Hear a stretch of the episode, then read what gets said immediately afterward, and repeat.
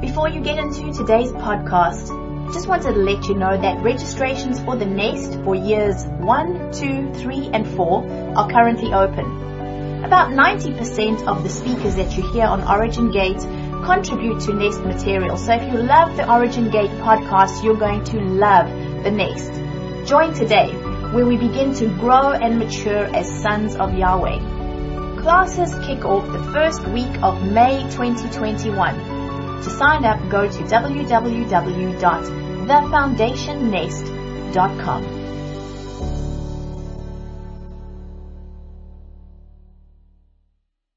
Welcome to Origin Gates daily podcast, Wisdom's Echo. My name is Robbie Venter, sharing the thought of the day. I wanted to share with you guys uh, a portion of scripture I've been looking at in the last week or so, and just a few observations that I've made around that that might be helpful for you. So, reading out of Matthew 2, verse 13 Now, when they had departed, behold, an angel of the Lord appeared to Joseph in a dream and said, Rise, take the child and his mother, and flee to Egypt, and remain there until I tell you. For Herod is about to search for the child to destroy him.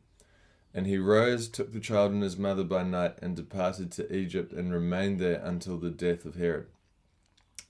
This was to fulfill what the Lord had spoken by the prophet Out of Egypt I called my son. Then Herod, when he saw that he'd been tricked, became furious, and he sent and killed all the male children in Bethlehem and in all that region who were two years old and under, according to the time that he had ascertained from the wise men. So, what we're dealing with here is a leader who is threatened by the potential of another up and coming leader. His desire to kill and to exterminate another was obviously motivated by a sense of being jealous and a sense of being threatened. And the thing that I find interesting is that Christ, as a baby, posed no direct threat to Herod. It was the potential that Christ carried that caused Herod to do this. Now, just looking online, there's estimations that Herod killed around 14,000 children. So that's that's an absolute massacre. So I'm just wondering what was it that caused him to behave this way, right? It was a sense of jealousy, a sense of insecurity, and a sense of feeling threatened by another's power and another's potential, which caused him to want to exterminate the life. And you know, we notice this in other parts of Scripture too. I believe it was a very similar spirit that was operating in Saul when he hurled the spear at David. Again, it was another leader that was uh, rising up that carried potential, and Saul, through insecurity and jealousy, uh, yeah, basically tried to murder David. And and this made me think, what are the Herods in our lives. And when I looked back, when I look back at my life, uh, I have recognized that there's been some circumstances where there have been some quote unquote Herods that have come across my path. And it can really throw you off when you don't connect the dots as to why someone may be treating you a certain way, why someone might be treating you um, harshly. And, and in this day and age, in the context we find ourselves in, these people may not want to literally kill you, but their their attitude, their demeanor, their words um, towards you and towards us um, can resemble the nature of Herod in this circumstance. And so, one of the things that I realized is that oftentimes I would look to man to validate the direction of my life or to validate um, my decisions, to validate my actions, to get yeah, to get a pat on the back or to feel okay about what I'm doing. And what I realize is that that that that sort of approach really leaves you very open and susceptible to people who may be operating in a similar way to Herod, really yeah, getting in in a very deep level to to stop you from functioning in what you're called to do.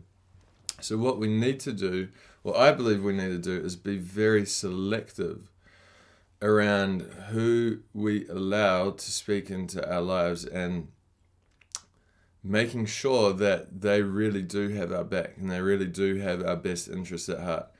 And I've been very blessed and fortunate uh, to have great, great leaders and great people in my life that I know really do want to see me succeed.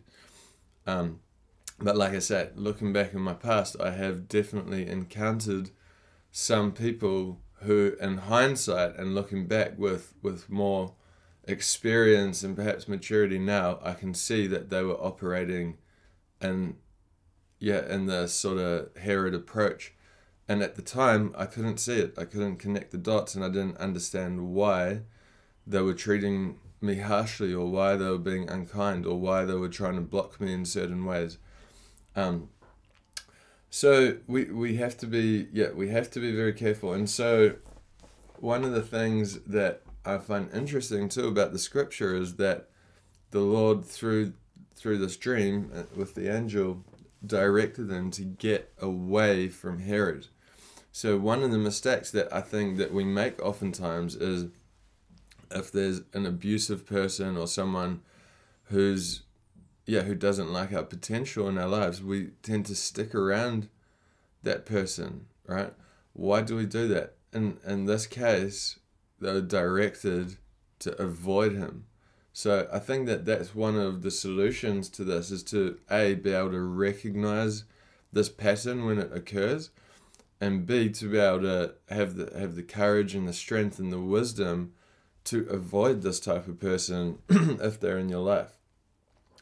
So sometimes the the voice of Herod can be very subtle, right? He you can see and if you go read in the scriptures how he was trying to be manipulative and saying I want to present Christ with a gift, right? Um, so sometimes the the mask that a person who's operating in this type of thing wears is that they want to they want to flatter you or they want to pretend to be nice, but really, um, this yeah. Uh, what Herod wanted to do was to murder. So we can't be naive in terms of tuning into our spiritual guidance from the Father in terms of who we need to avoid.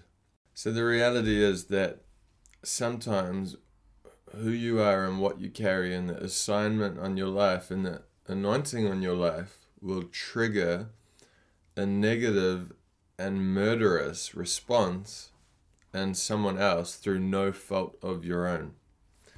So, looking back at one of the examples in my life, I was um, working for a company and I poured my heart and soul into everything I did, went above and beyond. Yeah, worked worked really hard and really gave everything I had to what I was doing in my role. And the person that I was reporting to uh, had this sort of attitude that this person would just talk behind my back. They would give negative reports. They'd just find try and find fault in every little thing, and just had a generally yeah had a very negative attitude towards me. And the harder I tried and the more effort I put in, just the more negative this person's attitude grew towards me. And what I realized is that the issue that this person had wasn't around my performance. It was with me, and it was as a result of feeling threatened. And so the interesting thing is, I came to the point where I was like, Father, what, what am I doing wrong? What do I need to do differently to make this person like me? I'm trying every, I've tried everything and I've put in so much effort and to try and please this person, but no matter how hard I try or what I do, it's not working. So what do I need to do differently? And instantly, the Father showed me three scenarios. He showed me the life of Joseph, the life of David, and then the life of Christ. All right, and in in all three of those scenarios, there were um, people who wanted to, yeah, extinguish them and take them down, and like with with with David and Saul, right? The dynamic of an insecure leader who's feeling threatened that wants to extinguish the life of someone else, right? And so so I realized through that scenario that it wasn't an issue with me. It wasn't anything I was doing wrong. It was simply the other person's issue. And so at the time I was reading the book Weaponized Honor and I I found so many keys and strategies in that book to help me with this situation. And what I decided to do was just to continue to honor this person and I asked Yahweh to judge me. And as I did that, a few things happened. I got moved to um, an, another manager being over me. Um, and then I received a reward directly from the CEO for the work I was doing, which completely contradicted um, my previous direct manager's report, negative reports of me. And then this person got fired. Right. So there was, in, in the in the scripture, it, it says of Herod, an angel of the Lord struck him down. Now, it may not be that an angel of the Lord strikes down the Herod in, in your life. It may not be such an extreme thing.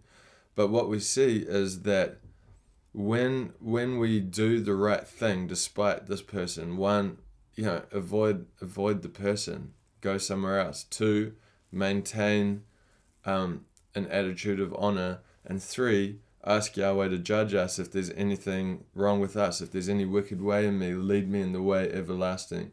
Right? Um, what will happen is that divine justice will be administrated, and so we don't rejoice in the in the destruction of our enemies, but what happens is over time, divine justice will be administrated, and so this was the part of the story in the scripture that really, really uh, just hit me really hard. It says, So get up, he said, take the child and his mother and go to the land of Israel, for those seeking the life of the child are now dead. And it was like the Father was saying to me that this is now true for you as well. Those who sought your life are dead. They have no more voice, they have no more say, they have no more influence, they have no more access. You've progressed beyond the point where the enemies or those who would seek to work against you have any relevance in your life. In the book of Hebrews, talking about the prophets, it said they endured mocking and flogging and chains and imprisonment. They were stoned, they were sawed in two, they were put to death by the sword. They went around in sheepskins and goatskins, destitute, oppressed, and mistreated. The world was not worthy of them. So today we may not be sawn in half and boiled and put to death by the sword. But the point is that the spirit that inspired these actions against the prophets, that spirit is still very much active in various people to this day. And we can't be, like I say, naive around the workings of these things. We need to be we need to be sharp. We need to be tuned in. We need to be aware of the things that are influencing those people who are around us. And we need to act accordingly. And so, for me, this is very much a situation in which we've got to recognize what what is the Herod in my life. Sometimes it could be something very subtle, right? Sometimes it could literally be a thought pattern in your own mind. Sometimes it could be a person that you've been around for your whole life, or you're so used to that you don't even recognize that they're limiting you or holding you back or shutting you down. Don't be surprised if someone isn't as excited as you are about your dreams or your potential or your calling or your giftings, right? Because the chances are that unfortunately there are some people who are operating in a similar fashion to what Herod was operating in. And so the key is, I believe, is for us to own our own destiny, own our own path forward, own the directions and instructions that we've been given from Yahweh, despite the responses of other people. And so my prayer for you, my prayer for, for us is really that Yahweh would show us where there are any Herods in our life, whether that's internal, external, around us, or wherever the case may be. That Yahweh would show us um, yeah, how to navigate through any of those circumstances. All right, guys, thank you for listening. Have a great day wherever you are. Cheers.